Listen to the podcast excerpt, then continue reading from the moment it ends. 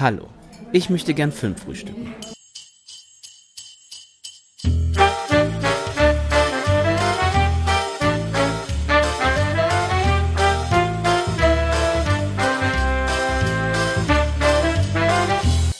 Hallo und herzlich willkommen zum vierten Filmtoast Adventsfrühstück 2021. Ich bin der Patrick und an meiner Seite begrüße ich natürlich den Krischi. Hi Krischi.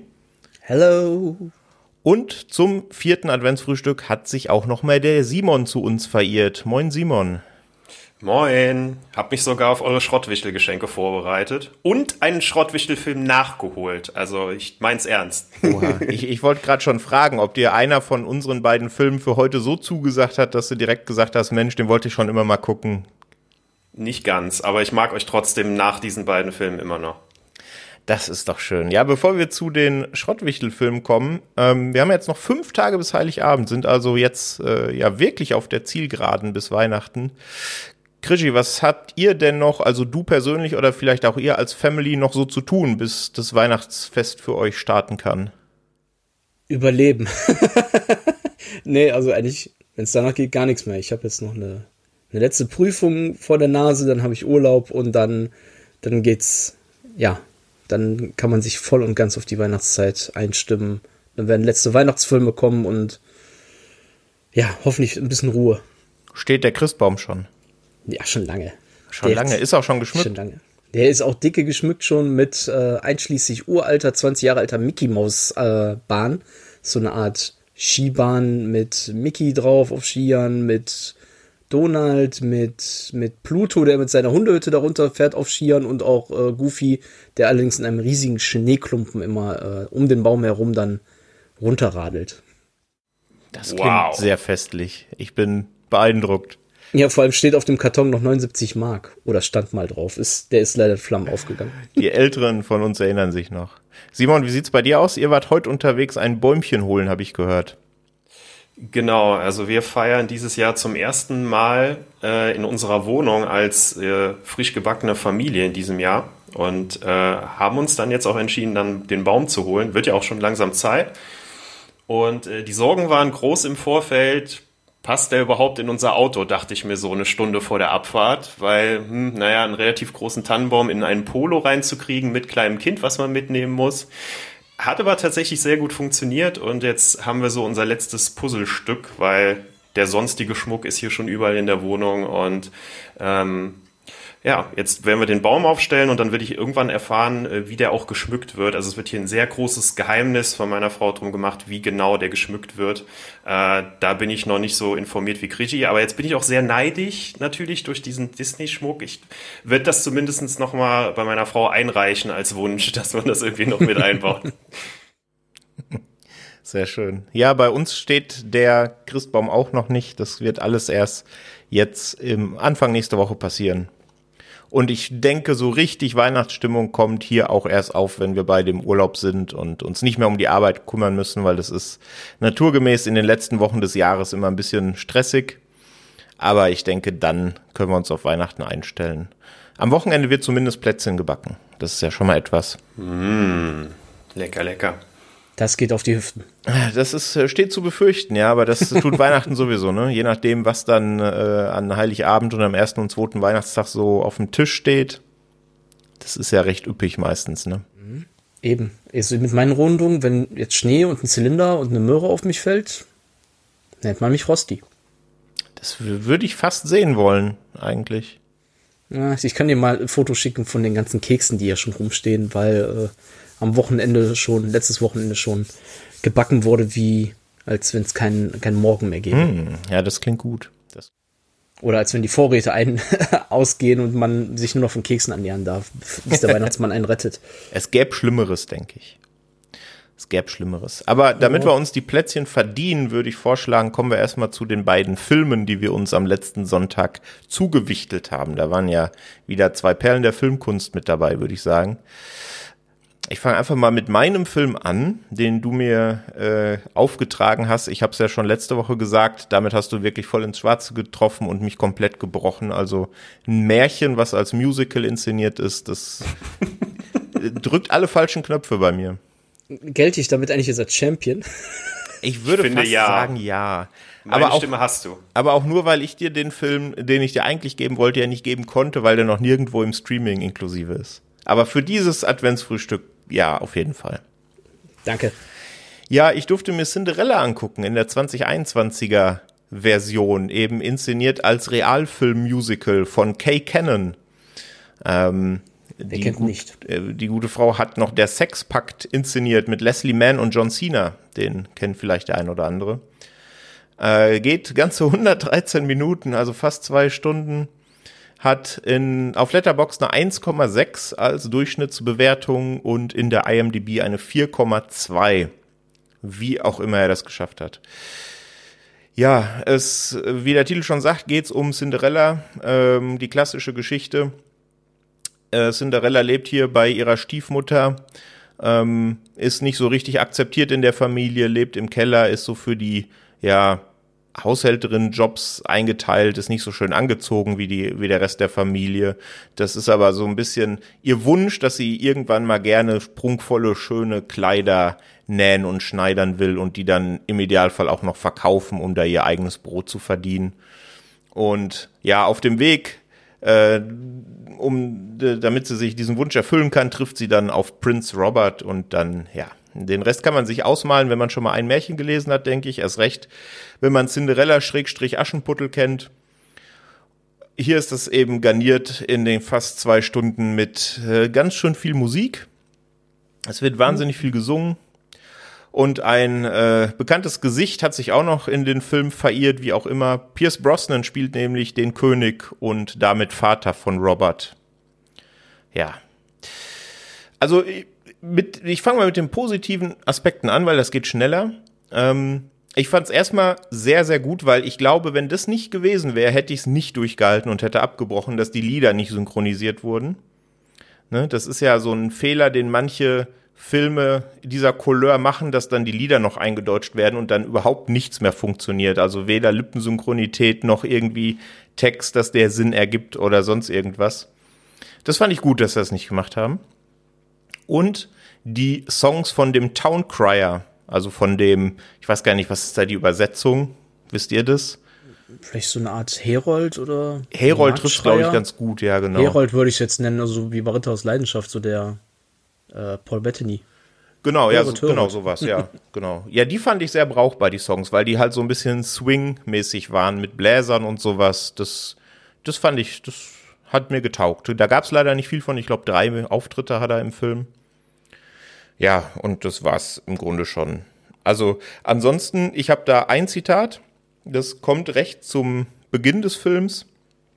Ähm, das erklärt dann direkt den Humor, den man da äh, bekommt in den 113 Minuten. Da äh, treffen nämlich, äh, kommt ein Mann mit einem Gehstock an eine Tür und eine Frau öffnet ihm und die Frau fragt, braucht ihr den Stock wirklich? Und er antwortet, nein, aber die Bräute stehen drauf. Ja, da war schon bei mir alles vorbei. Und ja, also ich habe es ja in unserer Gruppe geschrieben, äh, ich bin sowieso nicht bewandert in Märchen. Das äh, wird euch meine Freundin bestätigen. Ich bin da eine absolute Niete. Aber ich finde, Cinderella ist halt, ja, von der Ursprungsgeschichte schon sehr langweilig und wird eben durch dieses Musical, durch diesen Aufzug als Musical auch nicht besser. Es ist eben viel, viel zu lang, also fast zwei Stunden, keine Ahnung, warum der so lang ist, weil du ja nach fünf Minuten schon genau weißt, worauf es hinauslaufen wird am Ende und das ist dann natürlich auch so. Teilweise, also er hat ordentlich CGI-Effekte, der Film, und manche davon sehen richtig schrecklich aus. Es gibt eine Szene, da wird eine Kutsche beschworen und also wie die die da reinge greenscreened haben oder was auch immer in das Bild, das ist ganz fürchterlich. Und ja, gut, von den Rollenbildern, ich weiß nicht, ob man darüber diskutieren muss. Ja, es ist ein altes Märchen und so, ne, aber wenn dann die Königin ihre Töchter Wäsche aufhängen lässt, so nach dem Motto, hier, das blüht euch übrigens, wenn ihr keinen reichen Mann findet. Ja, weiß ich nicht, ob man das dann auch so unkommentiert stehen lassen muss, wenn man 2021 Cinderella verfilmt. Aber ja, also wenn man einen Strich drunter macht, einfach 113 Minuten stinklangweilig mit vielleicht drei Minuten da drin, wo der Town Crier ganz coole Songs performt hat. Und das war's. Mehr will, kann und will ich dazu nicht sagen. Simon, Wie war denn deine Erfahrung mit dem Film? Ja, da gibt's eine ganz schöne Anekdote zu. Ähm, ich dachte mir, ja, den, den kriege ich bestimmt gut meiner Frau verkauft. Ne? Auch sehr großer Disney-Fan, Cinderella-Geschichte auch bekannt und, und mag sie auch sehr gerne. Haben wir uns zusammen hingesetzt und äh, so wie du sagtest, so nach zwei, drei Minuten, als dann dieser Spruch auch kam mit dem, mit dem Stock, mit dem Gehstock, schaute mich meine Frau einfach nur an und sagte so, dieser Film bereitet mir körperliche Schmerzen. Ist der schlimmste Film, den ich je gesehen habe und sah dann schon so, dass mir so die Augen langsam schwer wurden und äh, guckte mich dann noch böse an und sagte, wenn du jetzt einschläfst, dann gehe ich einfach aus dem Raum raus und lass dich mit diesem Film alleine. Und tatsächlich hat es sich dann so entwickelt, dass ich irgendwann, ich weiß nicht, bei der Hälfte, drei Viertel des Films eingepennt bin. Und als ich aufgewacht bin, liefen die Credits und ich war alleine im Wohnzimmer. Also sie hat ihre Verwünschung auf jeden Fall durchgezogen. Äh, ich habe es ein Stück weit auch verdient, Sie sagte auch im Vorfeld, ja, du musst diesen Film als Schrottwichtelgeschenk gucken, aber was habe ich damit zu tun? Berechtigter Einwand. Ähm, man, man, muss leider sagen, ähm, du hast ja eben auch, äh, Patrick, die Handlung angesprochen, die ist natürlich bekannt. Wo der Film mit punkten muss, ist einfach ganz klar mit den, mit den Musikstücken. Ne? Die müssen gut produziert sein, die müssen schön auch inszeniert sein, weil da wird ja auch zu getanzt und, und performt. Und da enttäuscht der Film für mich auch komplett, weil er sich x-beliebige Pop-Songs nimmt, die so gar nicht in diese Geschichte reinzupassen scheinen. Also der, der Film beginnt auch mit so einem Kameraschwenk über das Dorf und man sieht so im Hintergrund ähm, das Schloss und äh, alle tanzen äh, und, und singen und singen dann Wir sind die Rhythm Nation und du denkst dir so, ja, aber was hat denn das hier mit Cinderella zu tun? Ähm, und es ist auch so äh, maximal irritierend, weil das ist ja eigentlich eher so ein mittelalterliches Setting. Der Film wirkt aber super modern, will so 2021 sein, will eigentlich auch starke Frauenrollen äh, etablieren, also so die, die, die das äh, ähm, Cinderella als irgendwie unterjochte äh, Stieftochter, die sich dann so entwickelt, die eigentlich gut schneidern kann, die dann auch auf den Marktplatz geht und will dort ihre Kleider verkaufen und dann lachen alle Männer, eine Frau kann doch kein Unternehmen führen, hahaha. und selbst die Frauen, die dort sind, haben das so internalisiert, dass sie sagen, nee, das geht doch nicht, du kannst doch hier nicht wie ein, wie ein Mann handeln. Ne? Also das soll dann so super befreiend sein, auch das Ende soll sie jeder selber erleben, ist dann noch, auch noch mal so äh, ein, ein Fingerzeig, äh, wie stark Frauen doch sein können und das ich frage mich, für wen dieser Film gemacht ist. Für eine junge Zielgruppe, die diese Pop-Songs kennt, vermutlich. Da kann ich aber nicht so einen Spruch bringen äh, wie mit dem Stock, ne? Ja, der ist hier die für die Bräute. Und dann kann ich auch nicht, wie du sagtest, die Frauen beim, beim Wäscheaufhängen zeigen als äh, äh, ihr schlimmes Schicksal als Hausfrau. Also ich, ich weiß nicht so richtig, Krischi, für wen ist dieser Film gemacht? Oder wem könnte der gefallen eigentlich? Also mir sollte mal jemand sagen, warum mal, ja genau, eben, warum sollte er jemandem auch gefallen? Ähm, Patrick meinte ja, nach fünf Minuten hat man gewusst, wo es hinläuft. Eigentlich weißt du es ja schon vorher, weil einfach ja. nichts dergleichen geändert wurde, außer Cinderella möchte jetzt Schneiderin werden und einen eigenen Laden aufmachen. Wenn das jetzt die größte Innovation des Films war, dann, äh, oder sollte es ja sein, dann war schon klar eigentlich, okay, Prost Mahlzeit. Ähm, naja, Patrick hat ja gesagt, es gibt schlimmere Dinge als Plätzchen, ne? Das gehört das mit zu, diesen Film zu gucken, wie wir ja gerade gehört haben. Ich habe echt keine Ahnung, wofür der Film gemacht werden sollte oder was die sich gedacht haben. Ich meine, Pierce Brosnan, der dümpelt ja sowieso noch unter ferner Liefen bei D-Produktion.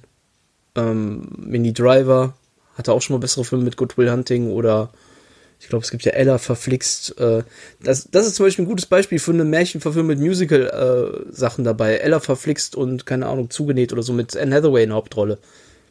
Macht das tausendmal besser. Also wer den sehen möchte. Also ich, ich finde ja, es gibt zwei gute Beispiele für Musical-Filme. Das eine ist die Rocky Horror Picture Show und das andere ist der kleine Horrorladen. Und da hört es dann bei mir auch auf, muss ich gestehen. Ja, ich habe einen von beiden nicht gesehen. Du hast einen von beiden nicht gesehen? Der Horrorladen. Hm. Ich wusste nicht mal, dass das ein Musical ist. Ja, was heißt, es ist ein sehr musikalischer Film. Ich weiß nicht, ob man den jetzt wirklich als Musical bezeichnen würde. Aber dann, äh, ja, wichtel ich dir den mal, wenn wir keinen Schrottwichteln machen. Können wir gerne machen. Rocky Horror Picture Show kann ich aber unterschreiben, ist ein sehr gutes Musical, aber ich persönlich mochte auch Moulin Rouge. Und was, äh, was noch ein positiver Aspekt war von Cinderella, waren die sprechenden Mäuse. Auch wenn die natürlich CGI waren, aber mit sprechenden Mäusen, ganz ehrlich, was kann, kann man eigentlich nicht viel falsch machen, auch wenn die nicht sonderlich cool aussehen. Aber die werden ja dann leider äh, zu Menschen gezaubert. Ne? Da war das halt auch vorbei. Und dann Ja, haben wir dann doch James lieber. Ratatouille. Ja. Ratatouille immer. Ratatouille immer. Einer der besten Animationsfilme aller Zeiten. Für mich der beste Pixar. Uh. Hot Take schon oder? Nee, nicht Hot, unbedingt. oh, Hot Take ist, dass Inside Out der beste ist. Ja, das ist ein Hot Take, definitiv. Aber das kriegen wir, das kriegen wir hier nicht äh, zu Ende diskutieren. okay. Ich Da würde müssen wir uns dann nochmal treffen. Ich würde eh sagen, äh, wir haben genug Worte zu Cinderella verloren. Ähm, könnt ihr euch natürlich gerne selber anschauen, wenn ihr möchtet. Ähm, vielleicht findet ihr mehr als wir. Auf Amazon Prime. Auf Amazon Prime richtig guter Einwand, ja. In wunderschönem, tatsächlich 4K mit HDR 10 Plus. Aber das hilft dann leider auch nicht mehr. Ähm, ja, Krischi, du durftest dir Songbird angucken. Ne? Jetzt habe ich schon so ein bisschen erfahren, dass es dir da offensichtlich nicht ganz so schlimm mitging wie mir mit Cinderella, oder? Äh, nee. Allerdings habe ich den tatsächlich schlechter bewertet, wie ich im Nachhinein sehe. Das äh, muss ich jetzt mal eben ausbügeln. Da muss mindestens ein halber Stern wieder drauf. Ähm, ähm, ja, ich fange einfach mal an, worum es in Songbird geht. Es geht zumindest nicht um, äh, dass da gesungen wird, obwohl im Titel Song ist. Wir schreiben das Jahr, jetzt möchte ich nicht lügen, glaube 2024. Wir sind da ein bisschen realitätsnah. Wir haben immer noch Covid. Es ist aber nicht mehr Covid-19, es ist schon Covid-23. Ist massiv mutiert. Die Leute leben äh, seit, ich glaube, das war jetzt etwas über ein Jahr, gefühlt irgendwie zwei, drei Jahre schon äh, im Lockdown. Nur einzelne Leute, die immunisiert sind, dürfen draußen rumlaufen.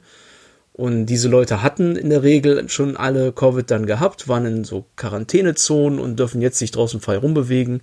Unter anderem ähm, KJ Apper oder so, auf jeden Fall spielt er in Riverdale auf Netflix den Archie. Der gehört mit dazu, der ist ein Kurierfahrer für einen und zeigt im Prinzip, indem er durch die Gegend fährt, ein paar andere von den Nebenhandlungen. Er ist hier Nebenhandlung 1, wir haben Nebenhandlung 2, ist dann ein ehemaliger Plattenproduzent und seine Frau, gespielt von Bradley Whitford.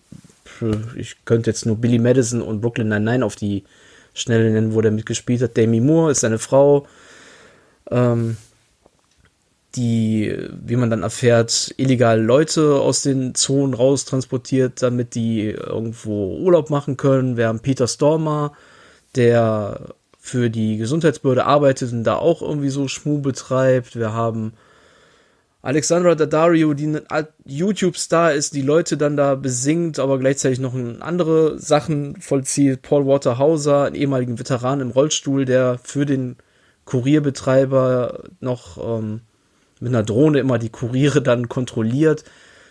Und so blöd es irgendwie klingt, so ist es auch für mich gewesen. Es ist ein Film, der ist recht fad, der baut nie richtig Spannung auf, die sind die Figuren eigentlich egal.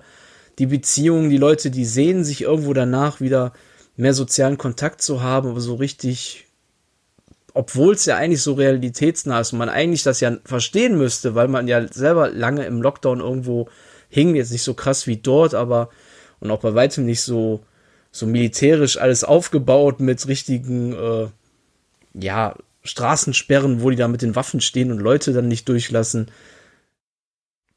Ist, ich, ich konnte mit dem Film einfach wirklich gar nichts anfangen. Also das, der, der war mir, die sind mir so furzegal, wie gesagt, gewesen, die Figuren. Oh, ich muss da richtig durchatmen einmal, weil ich schon gar, kein, gar nicht mehr weiß, was ich da groß zu sagen kann. Ich meine, die Darsteller machen jetzt nichts, was ähm, irgendwie schlecht geschauspielert wäre. Also jetzt, wir sind da noch weit von The Reckoning entfernt, den wir ja auch vor ein paar Wochen besprochen haben, wo die Leute ja wirklich einfach nur äh, Laientheater da gemacht haben. Die Leute machen es ja an sich gut, aber das, das, das sind so schlecht geskriptete Figuren oder noch nicht mal schlecht nachvollziehbar. Es ist einfach so schnöd langweilig. Die ganze Laufzeit lang ist alles nur so halbgar. Wie gesagt, keine Bindung zu den Charakteren. Das Schicksal ist egal. Die Geschichte kann dann noch so nah an der Realität sein und doch, ähm, nee. Also, absolut Flopliste. Also, die, ich kann nur rückwirkend sagen, diese, diese Schrottwichtelrunden haben haben es geschafft, so den unteren Bereich meiner, meiner Flop-Filme des Jahres mal ganz locker aufzufüllen. Wovor mal nur vielleicht zwei Filme standen, hab ich, kann ich jetzt eine Top 5 mal bilden, locker. Das ist doch auch schön, oder? Ja, zumindest geht mir dann nicht der Stoff aus. muss dann nicht, müssen dann nicht Filme rein, wo ich sage, ja, die haben jetzt nicht so getaugt, aber so schlecht waren die jetzt auch nicht, haben ihr Ziel erfüllt. Ja. Also. Ja, ja gut. Äh, Simon, du hast ihn auch gesehen? Ja, ähm, ich fand ihn tatsächlich einigermaßen unterhaltsam mit der Erwartungshaltung, die ich schon hatte, weil es eben ein Schrottwichtelgeschenk ist. Ich glaube, man kann den Film mit zwei oder in zweierlei, in zwei Punkten halt sehr leicht auszählen. Das erste ist, wenn ich sage, ich habe keinen Bock, mir einen Film anzugucken über Covid, über Leute, die äh, im Lockdown sind, die zu Hause sitzen. Ich möchte mich mit diesem Thema nicht beschäftigen, dann ist der Film einfach furchtbar. Und das Zweite ist, der wurde ja auch unter den realen Covid-Bedingungen gedreht. Also der wurde Mitte Juli 2020 in, in LA gedreht. Und der musste auch, als der schon angelaufen ist, musste der nochmal kurz unterbrochen werden und äh, es musste nochmal genau geprüft werden, wie ist eigentlich das Hygienekonzept und dann hat man den halt weitergedreht und dann war das innerhalb von zwei, drei Wochen hat man diesen Film halt abgedreht. Ne? Das ist so ein Schnellschuss, kann man ganz einfach sagen. Ähm, ich finde es einerseits aus Filmemachersicht doch ganz schön, ähm, dass man es geschafft hat, einen Film zu drehen, dass man den mit so einem echt guten Cast äh, auch besetzt hat. Also Paul Walter Hauser, super Typ. Bradley Whitford, äh, Krischi, da würde ich noch ergänzen, Handmaid's Tale, finde ich ihn ganz großartig. Ähm, Nicht gesehen. vielleicht mal nachholen. Äh, die sind wir jetzt, glaube ich, bei der vierten Staffel. Die habe ich auch noch nicht gesehen, aber Staffel 1 bis 3 müsste, glaube ich, auch bei Prime verfügbar sein. Ähm, ja, und die anderen äh, Schauspieler, also wirklich super besetzt, dass man das überhaupt so geschafft hat. Man merkt diesem Film halt leider an, wie der gedreht werden musste, gerade wenn man das natürlich weiß, äh, es interagieren kaum Figuren miteinander. Die reden dann ähm, durch eine Freisprechanlage miteinander. Äh, es, es, es kann natürlich keine, es gibt natürlich nicht mehrere Personen in einem Raum und dadurch zerfällt der Film in dieses Episodenhafte, was Krischi schön gesagt hat. Du hast halt dieses Narrativ des Boten, der mit seinem Fahrrad durch die Straßen fährt und der so die einzelnen Haushalte dann versorgt. Auch ganz interessant, es gibt dann so eine UV- Lichtschleuse. Das heißt, sein Paket wird durch diese Schleuse gegeben und dann durch das UV-Licht gereinigt. Habe ich auch noch nie gehört. Meine Frau sagte, das ist auch irgendwie in Fitnessstudios und so total normal mittlerweile, ähm, dass man das quasi so bereinigt. Auch noch nie von gehört. Also das scheint tatsächlich so, so State of the Art zu sein. Ähm, was ich tatsächlich an dem Film mochte, um so, ein, um so ein paar Bilder im Kopf zu wecken, mit, die vielleicht weiterhelfen, ob man den Film gucken sollte das ist ein Endzeitfilm, wenn man so will, kann man ja sagen. LA sieht super aus, der, die ganze Optik ist ähm, sehr von Michael Bay beeinflusst, der den Film produziert hat. Er hat den nicht gedreht, es ist nicht Michael Bays Songbird, auch wenn der sehr stark so vermarktet wird. Fehlt aber er hat Explosion. Genau, also ja, ne, also da, da passiert ja eigentlich viel zu wenig. Aber ähm, äh, die Bilder sind schön sonnendurchflutet, es äh, ist äh, ein sommerliches LA. Gleichzeitig hast du diesen Boten, den du super aus so, ähm, aus so ähm, Establishing-Shots auch zeigen kannst, wie er so durch total leere Straßen fährt. Du siehst auch den Bereich, wo die Leute ähm, eingesperrt werden, die Corona haben. Du hast da so ein ganz cooles ähm, Feature, dass die Leute sich einmal am Tag mit ihrem Handy messen müssen. Also sie müssen ihr Fieber messen. Und wenn sie Fieber haben, werden sie innerhalb von ein paar Stunden abgeholt und sie kommen in diese Quarantänezone. Und die wird immer auch von außen gezeigt, als so ein hermetisch abgeriegeltes Bollwerk. Und man weiß auch, dass die Leute, die in diese Quarantänezone kommen, da nie mehr rauskommen. Bisher hat's nie, ist nie jemand rausgekommen. Und das ist eigentlich eine schöne Etablierung, wenn man Endzeitfilme mag, dieses, also diese Großstadt, die so ausgestorben ist. Der Film macht aber rein gar nichts daraus. Die, diese Quarantänestation wird niemals gezeigt. Es werden nur diese drei, vier Haushalte gezeigt. Da wurde so viel Potenzial liegen gelassen unter den Drehbedingungen wahrscheinlich, die man halt eben einfach hatte und dass man sich gesagt hat, gut, das machen wir in drei Wochen, machen wir jetzt so einen Schnellschuss. Aber das hat mich vom Setting her ganz gut abgeholt. Ich finde KJ Upper echt sympathisch auch in der Rolle. Es gibt eine Liebesgeschichte. Ähm, er beliefert eine Frau, in die er sich verliebt. Die haben sich noch nie getroffen. Die können sich nur über diese Fernsprechanlage, äh, wenn er vorbeikommt und ein Paket hat, können die sich unterhalten. Und sie pflegt gleichzeitig noch ihre, äh, ich glaube, die sagt ihre Abuela. Ich weiß nicht, ob das dann ihre Mutter oder ihre Großmutter ist. Und ich konnte mich da tatsächlich so ein bisschen ähm, äh, mir Unterhaltung rausziehen, dass man da so eine zarte Liebesgeschichte hat, ähm, die auch am Ende immer dramatischer wird, ähm, weil es dann eben zu so einem Corona-Fall bei der, bei der Frau kommt in dem Haushalt. Also weit unter den Möglichkeiten und wahrscheinlich kann man diesen Film auch vorwerfen, dass er nur schnell irgendwie Kohle machen will mit dieser Nummer, dass man dann, ja komm, wir, wir sagen jetzt einfach, es gibt Covid-23 oder 24 und dann spinnen wir das minimal weiter und äh, das ist ja nicht besonders geistreich, ähm, aber einigermaßen erträglich zu gucken im Gegensatz zu Cinderella. Das ist doch ein positives Statement, oder? Klingt auf jeden Fall positiver als bei mir. das stimmt, ja. Und positiver, als ich ihn wahrgenommen habe. Wobei ich ja gestehen muss, das war irgendwann Richtung Februar, als ich den gesehen habe. Ähm, und da wirkte er dann natürlich noch viel mehr als einfach schnell mit der heißen Nadel gestrickt, um ja äh, das aktuelle Thema, um daraus noch eben ein bisschen Geld zu scheffeln. Ne? Jetzt retrospektiv hätten sie sich auch noch mehr Zeit äh, lassen können. Ne? ja, stimmt eigentlich. Wären also, sie noch aktueller, meinst du? Ja. Ja, also jetzt habt ihr, glaube ich, ganz gut, gerade auch nochmal durch den Simon, äh, eine Einschätzung äh, gehört, ähm, was euch da erwartet. Und wenn euch das zugesagt hat, dann könnt ihr da vermutlich wirklich noch ein bisschen mehr äh, einen guten Film rausziehen als aus Cinderella. Ich glaube, da sind wir uns zumindest einig. Der ist auch nur 86 ja. Minuten lang, also man verflucht da nicht seine verschwendete Zeit danach. Zumindest ging es mir so. Ähm, aber ja, das ist ein Film, den wird man in ein paar Jahren vergessen haben. Der hat dieses, äh, dieses Gimmick, ach, der wurde ja unter Lockdown-Bedingungen gedreht, aha, ganz cool. Wenn man dann äh, in ein paar Jahren drauf schaut und gar nicht mehr dran denkt, dass man dem Film dieses Zugeständnis machen muss, dann sagt man sich, wow, der ist so austauschbar, der ist als Endzeitfilm, ist der so hinten bis vorne nicht zu Ende gedacht, der hat so wenig zu bieten, ne? Da brauchen wir nicht drüber reden, so. Aber ähm, wenn die Erwartungshaltung passt, äh, verursacht er keine körperlichen Schmerzen. Absolut, ja. Der deutlich bessere Film, der komplett unter Lockdown-Bedingungen gedreht wurde, ist natürlich Host. Aber da werden wir an anderer Stelle nochmal drüber reden, wenn der endlich, endlich, endlich mal regulär nach Deutschland kommt. Ähm, dieser komplett über Zoom gedrehte Horrorfilm, sehr effektiv, geht knapp über eine Stunde nur. Und der hat wirklich einige Sachen richtig gemacht und also das, das Beste aus der Situation gemacht. Aber wie gesagt, da reden wir an anderer Stelle mal drüber. Genau, also Cinderella und Songbird und es tut fast ein bisschen weh, dass das jetzt das letzte Schrottwichteln für dieses Jahr war, oder Krischi?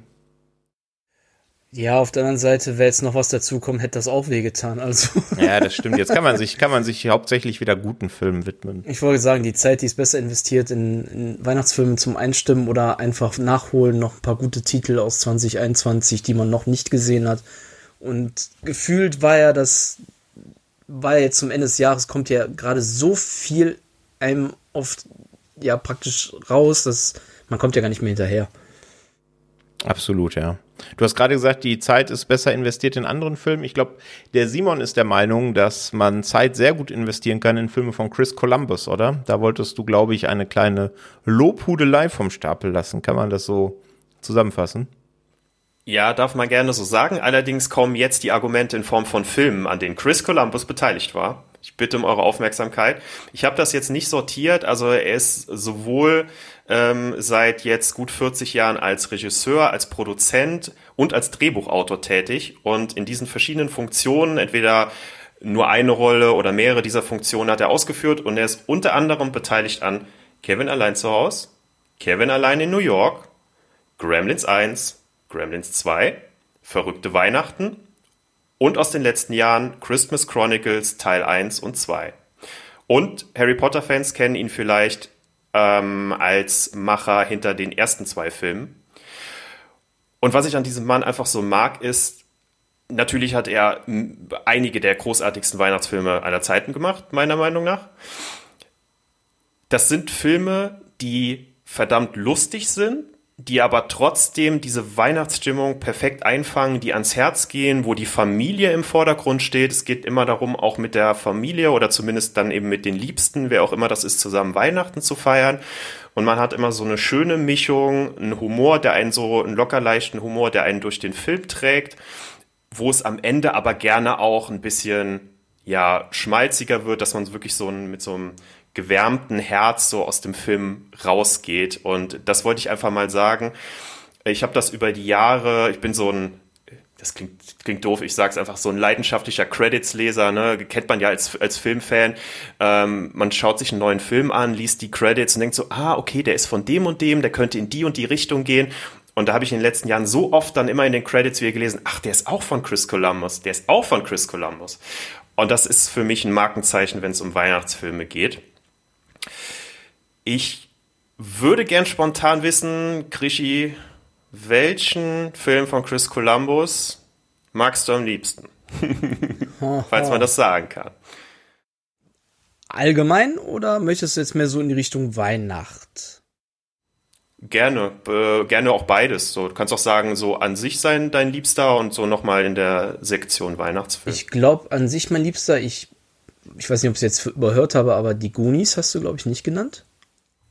Nee, genau. Das wäre immer noch mein Liebster. Mhm. Und Weihnachten ist es ein bisschen tricky, weil die Kevin-Filme, die stehen ja beide so praktisch konkurrenzlos irgendwo da.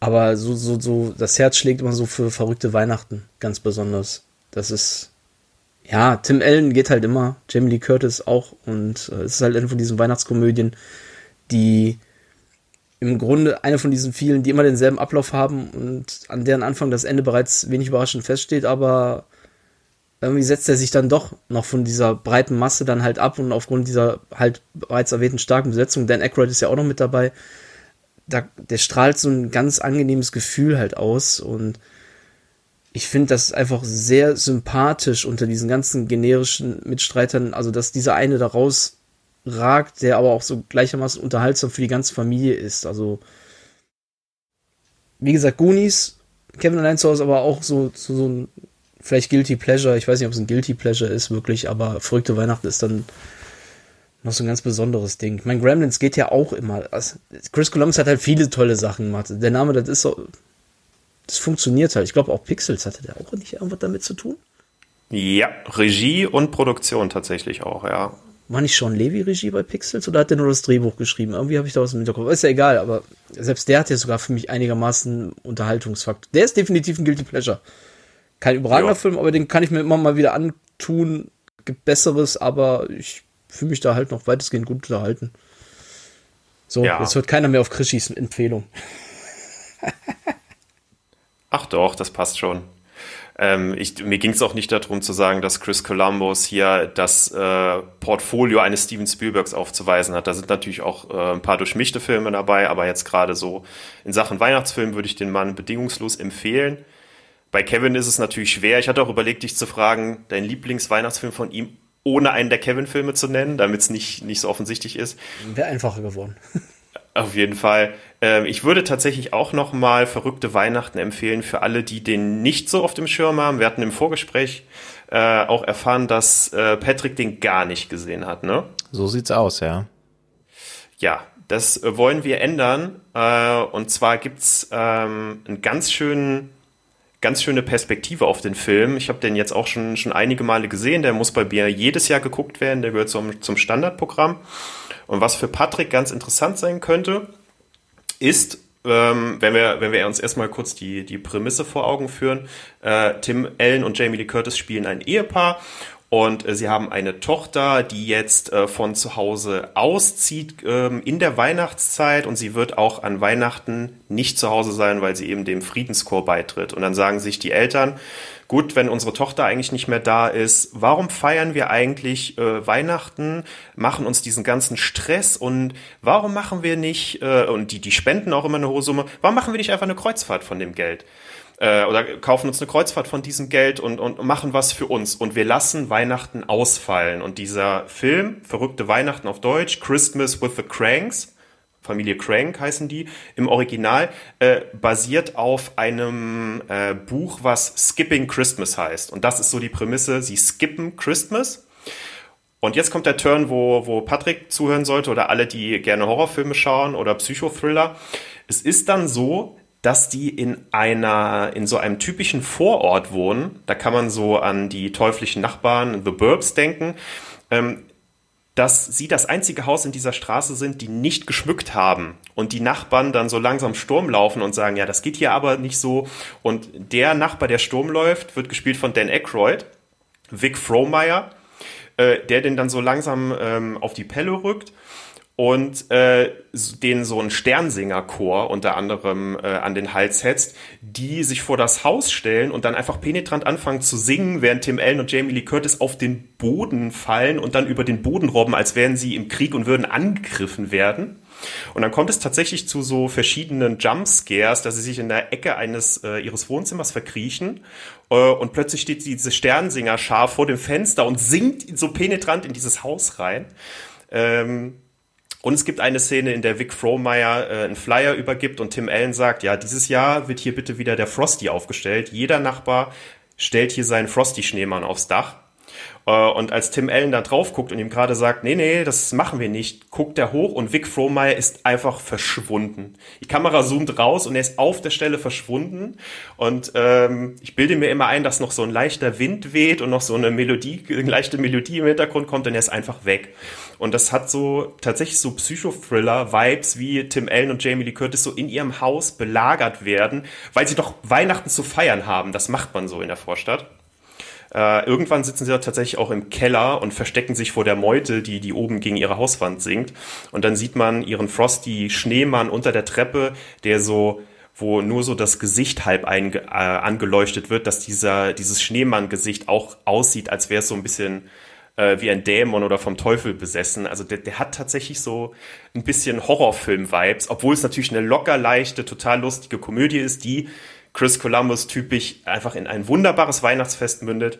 Ähm, große Empfehlung für diesen Film und vielleicht kann Patrick unter dieser Prämisse sich den Film ja auch mal anschauen und äh, hoffentlich lieben lernen. Also es hat mir selten in der letzten Zeit jemand einen Film so schmackhaft gepitcht wie du jetzt diesen. Wunderbar. Du weißt halt auch, was ich mag, ne? Ich kenne deine Sweet Spots, ohne ja, da weiter ins Detail zu gehen. nee, werde ich mir auf jeden Fall anschauen. Ähm, aber ich muss leider korrigieren, der beste Film von Chris Columbus, ob äh, als Weihnachtsfilm interpretiert oder nicht, ist Gremlins. Mhm. Aber gut, da müssen wir jetzt nicht, nicht drauf eingehen. Für jeden was dabei. Ich habe auf jeden Fall, seitdem du vorhin das erste Mal Gremlins erwähnt hast, in deiner Ode an Chris Columbus direkt einen Ohrwurm. Er hört wahrscheinlich die ganze Zeit nur in seinem Kopf gerade so. So in etwa. Ja, so ein kleines Männlein. Was viele nicht wissen, ist, dass Krischi damals äh, den äh, Gizmo gesprochen hat, deswegen kann er das auch so gut. Als ich noch nicht geboren war, ne? Er sagt doch sowas nicht. Sieht ja keiner, wie alt du aussiehst. Was passiert denn bei dir, Krischi, wenn du nach Mitternacht was isst? Werde ich dicker, glaube ich. Obwohl, nee, kann gar nicht sein. Mich sieht ja niemand, dann kann ich ja nicht zunehmen. Ja, das stimmt. Das stimmt. Ah, nicht, äh, ein, ein Not-So-Fun-Fact noch zu Chris Columbus. Ähm, ich weiß nicht, ob ihr das wusstet, aber es soll ja schon seit langer, langer Weile einen Five Night at Freddy's Film geben. Ähm, das ist eine Videospielreihe, so eine Horror-Videospielreihe. Ähm, irgendwer muss ja hier Videospiele hochhalten, wenn der Daniel nicht im Cast dabei ist. äh, und da war Chris Columbus als äh, Regisseur geplant, aber da war der Macher hinter der Spielereihe wohl mit den mit diversen Drehbuchdrafts nicht zufrieden, so dass sich dann Blumhouse, die die Rechte gekauft haben, sich dann gegen Chris Columbus entschieden haben, aber den Film auf jeden Fall noch umsetzen wollen. Ja, gut, es gibt so viele schlechte Videospielverfilmungen, dass wenn man sich dann noch mal kurz hinsetzt und sich überlegt, nee, das, das ist es noch nicht, dann äh, habe ich da nichts gegen. Vor allen Dingen, weil wir ja auch noch in anderer Runde geplant haben, noch mal uns die, die besten Videospielverfilmungen rein äh, zu besprechen, reinzuziehen und zu besprechen. Teil 1 gibt's ja schon, deswegen ähm, kriege ich schon Phantomschmerz, wenn ich wieder dran denke. das ist eine sehr schöne Überleitung als hättest du es geplant. Denn wir haben ja unter anderem uns dieses Jahr mit den Videospielverfilmungen beschäftigt. Das muss irgendwann Anfang des Jahres gewesen sein, oder? Ich glaube ja. ja irgendwie sowas in der Richtung. Ja, und wir wollten jetzt ähm, das anstehende Weihnachtsfest und den Jahreswechsel auch nutzen, um einen kleinen Blick mal in den Rückspiegel zu werfen. Was hat sich denn so im Podcast-Jahr 2021 bei uns getan? Ähm, in aller Kürze natürlich einfach nur, um so ein bisschen in Erinnerung zu schwelgen. Da hat sich nämlich einiges getan. Ähm, wir haben unser Team umgestellt, umstrukturiert und vergrößert, denn das ist euch ja aufgefallen.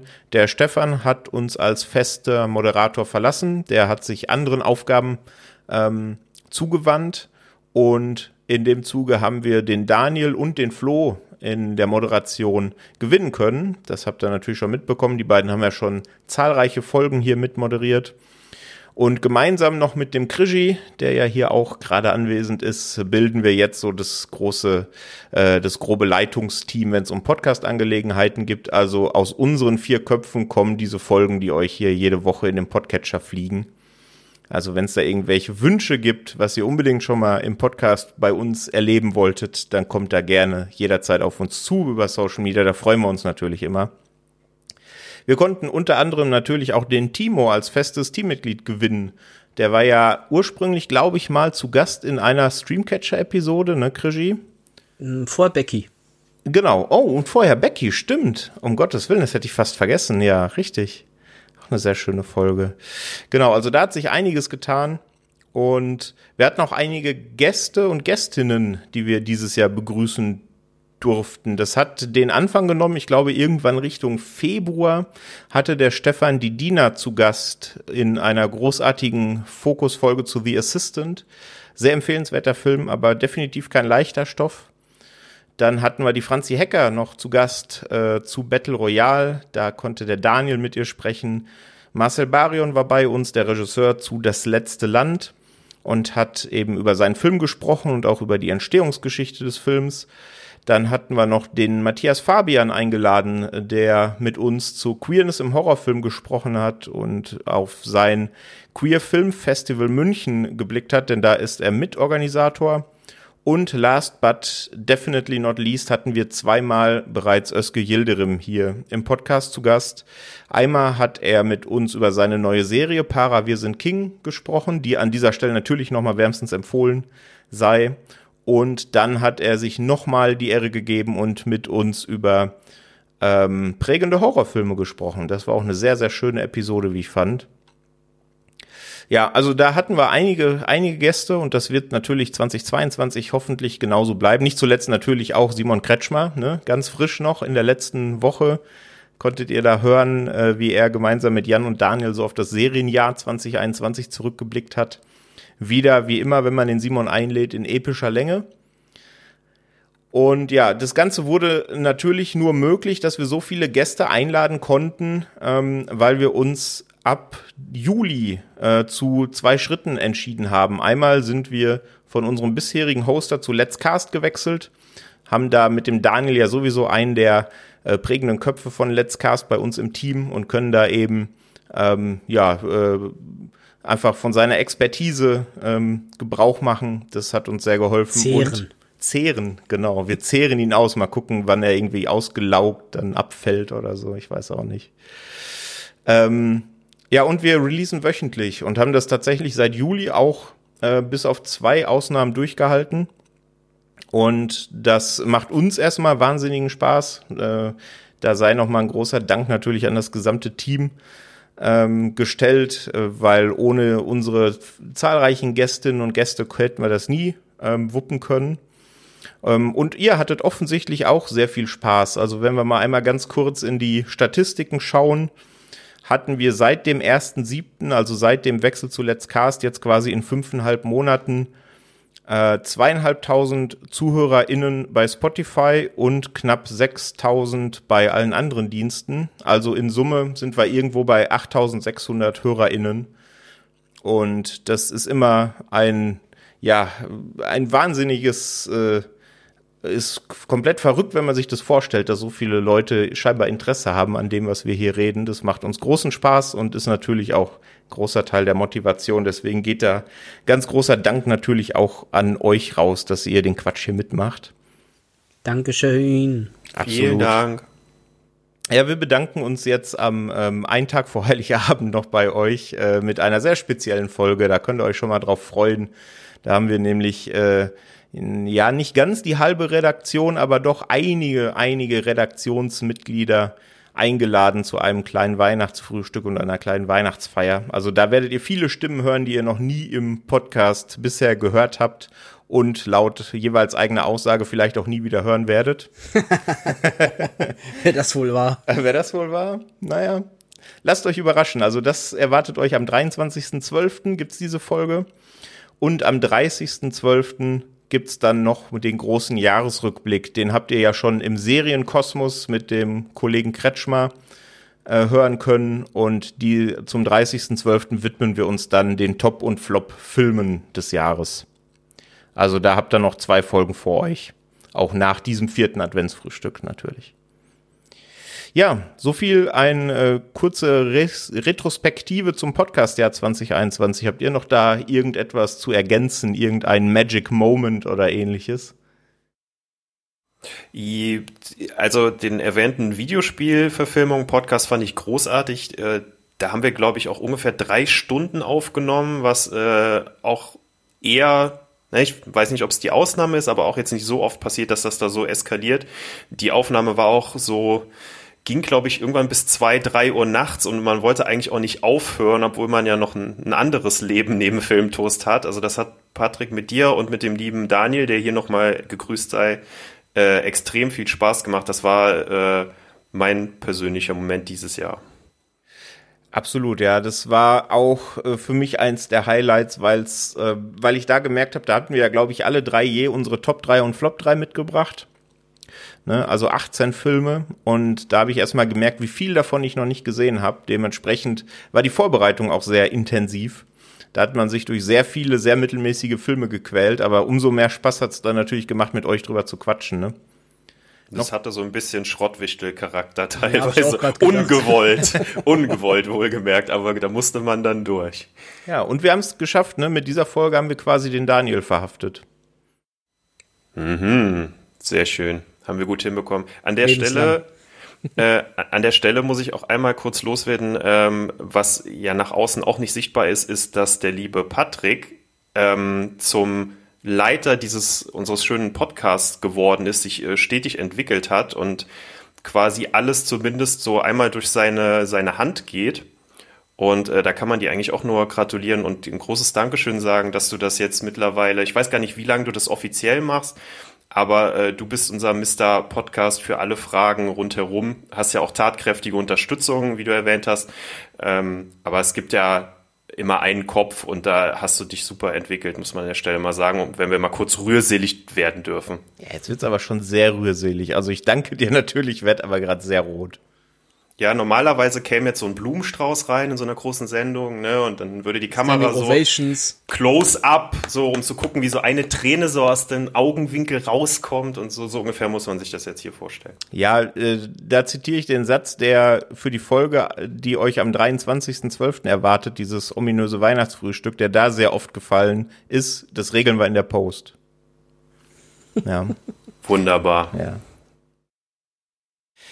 Ja, es war ein schönes Jahr 2021 und äh, 2022 wird, denke ich, auch ein sehr, sehr schönes Jahr. Da wollen wir jetzt noch nicht zu sehr äh, uns in die Karten schauen lassen, äh, was da jetzt dediziert geplant ist, aber so einige schöne Folgen haben wir da natürlich äh, schon auf der mittelfristigen Planung.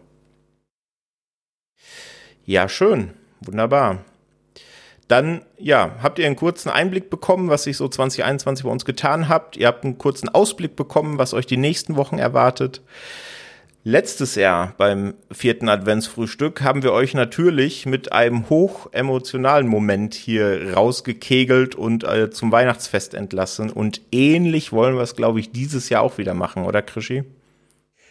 Ja, wobei weniger emotional wie letztes Jahr, denn nochmal so ein, so ein so ein Film-Weihnachtsgeschichte, die äh, sah ich mich außerstande, nochmal so kreativ dann umzusetzen. Deswegen lasse ich da mal ein Jahr Pause zwischen und habe mich eher einem Lückentext gewidmet. Das heißt, ich habe ein paar Fragen aufgestellt, die ihr mir jetzt gleich beantworten könnt. Und diese Antworten, die landen irgendwo in dem Text, den ich danach dann vorlesen werde der den Titel trägt eine lustige Filmtos Weihnachtsgeschichte, die Weihnachtsfeier, den ich ähm, mir, wo ich mich ein bisschen habe inspirieren lassen an einer Geschichte und die etwas stärker umgeschrieben habe und entsprechend mein, meinem Lückentext und ja, ich weiß nicht, ob es dann so lustig wird jetzt für, für die Hörerinnen draußen oder ob das nur für uns Filmtos intern jetzt lustig wird. Wir werden es äh, sehen. Es ist ja auch für uns soll es ein bisschen Spaß sein. Also heute gibt es mal kein Quiz, aber stattdessen dann sowas. Ich hoffe, es macht euch trotzdem auch draußen Spaß zuzuhören. Ich hoffe, euch beiden macht es jetzt gleich Spaß und äh, würde dann auch direkt mal loslegen wollen. Mhm. Bin sehr gespannt. Dann äh, fange ich an mit dir, Simon. Nenne einen Gegenstand aus einem Film. Gizmo. Das nennst du einen Gegenstand, das ist doch ein Gegenstand. ja, okay, das kam ein bisschen falsch rüber. Das ist das Erste, was mir einfiel. Ähm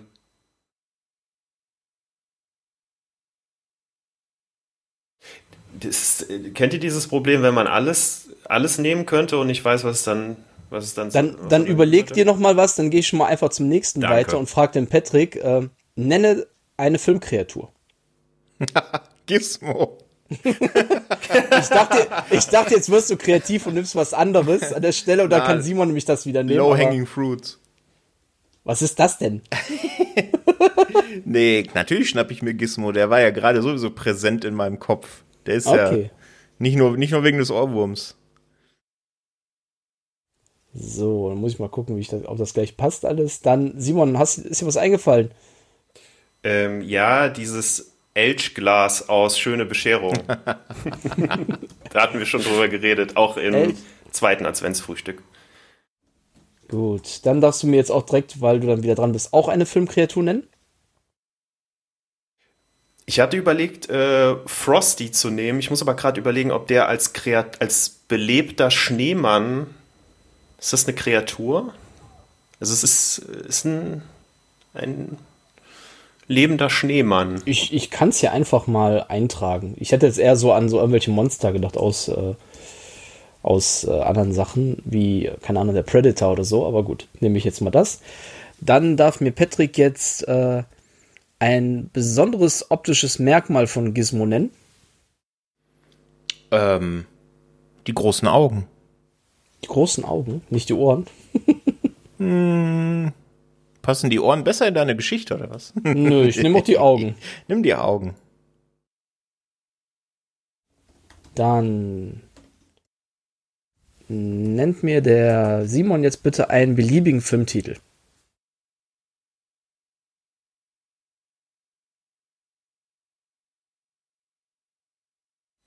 Stopp oder meine Mami schießt. Und Patrick darf mir auch einen nennen. Ich darf äh, Hellraiser. Viel besser. So. Dann darf mir jetzt Simon einen Horrorfilmtitel nennen. Ah, oh, wunderbar. Nightmare on Elm Street.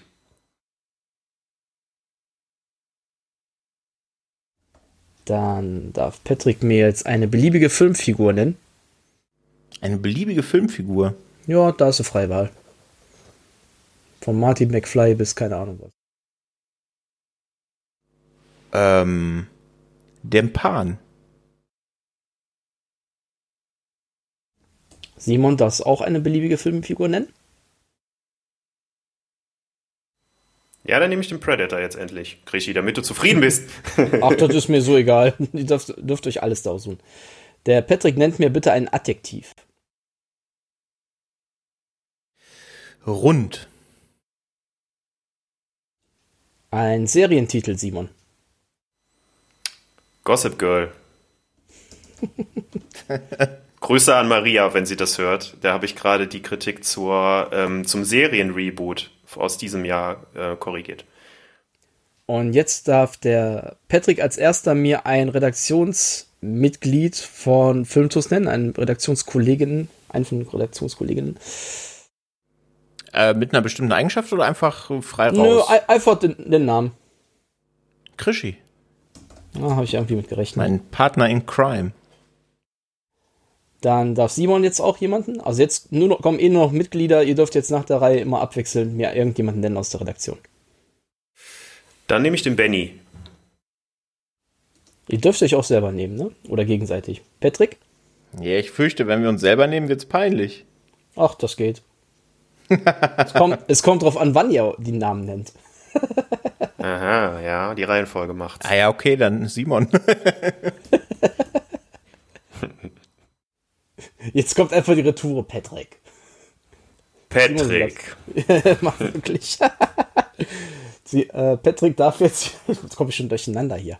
Dann äh, nehmen wir doch mal, ich glaube, unser jüngstes Mitglied, also nicht jung, jung im Sinne von äh, Jahre alt, aber äh, im Sinne, Sinne von Verweildauer in der Redaktion, Kenan. Mhm.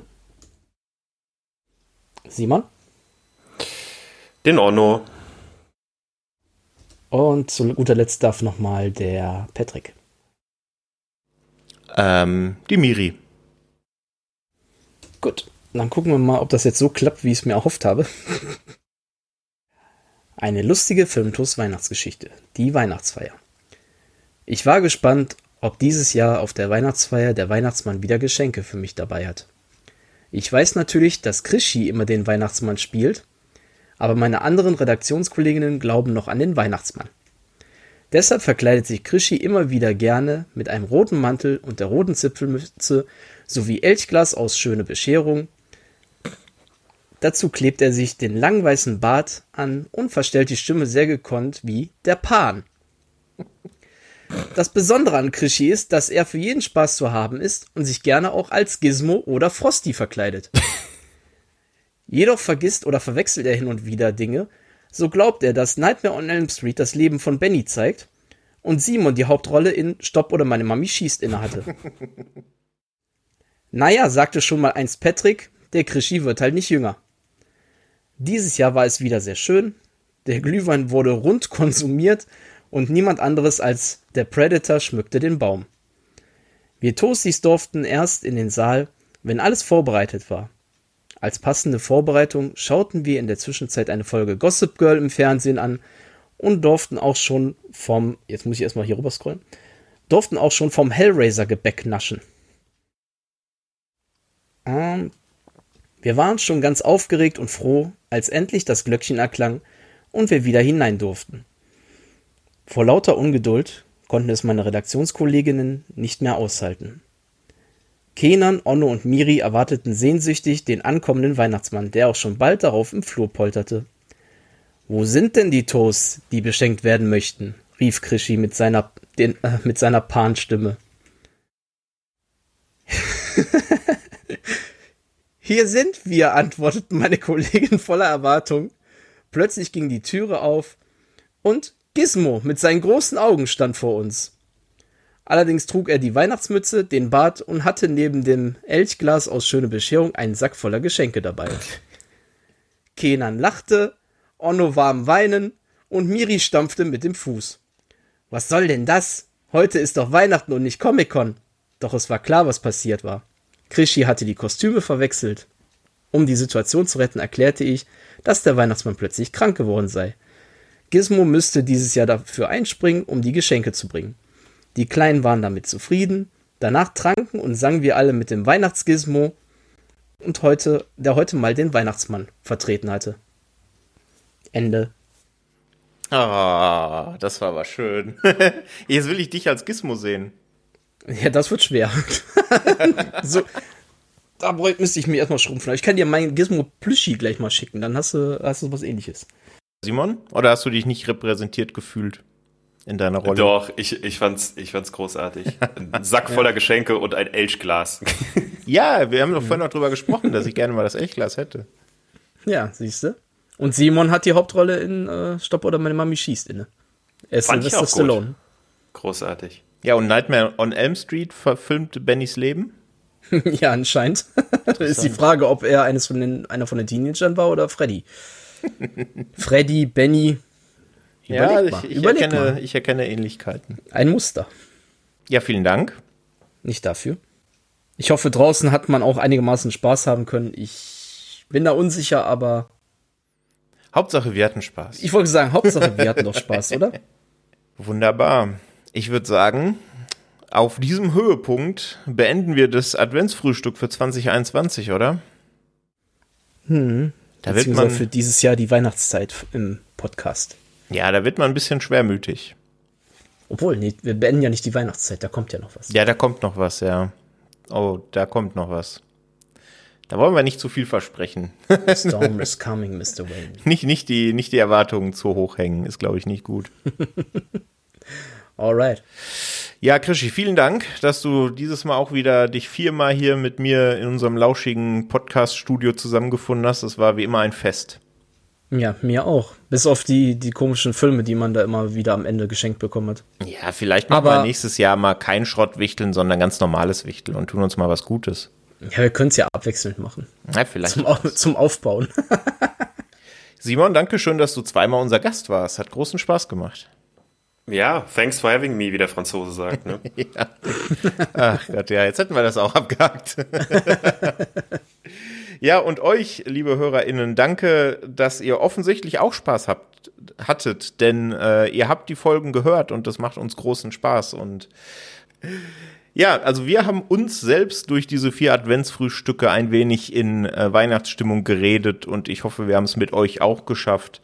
Ansonsten erwarten euch dieses Jahr noch zwei Folgen im äh, Filmtoast Podcast Programm, da könnt ihr euch drauf freuen. Aber auch nach dem Jahreswechsel im neuen Jahr 2022 sind wir natürlich wieder am Start. Und ja, da bleibt uns eigentlich nicht mehr viel übrig, als euch ein paar wunderschöne Festtage zu wünschen. Natürlich auch einen guten Rutsch ins neue Jahr. Lasst uns mal hören, wie ihr die Tage verbringt. Und ja, schaut Filme, schaut Weihnachtsfilme natürlich. Esst Plätzchen. Was macht man sonst noch so an Weihnachten? Lasst euch beschenken, beschenkt selber, wenn ihr möchtet. Ich kau mir einen hinter die Binde. Ja, das können wir eigentlich auch machen, ne? Komm, das machen wir jetzt einfach im Anschluss. Okay. Alles klar. Macht's gut, bis dahin. Tschüss. Schöne Feiertag, guten Übergang. Frohe Weihnachten.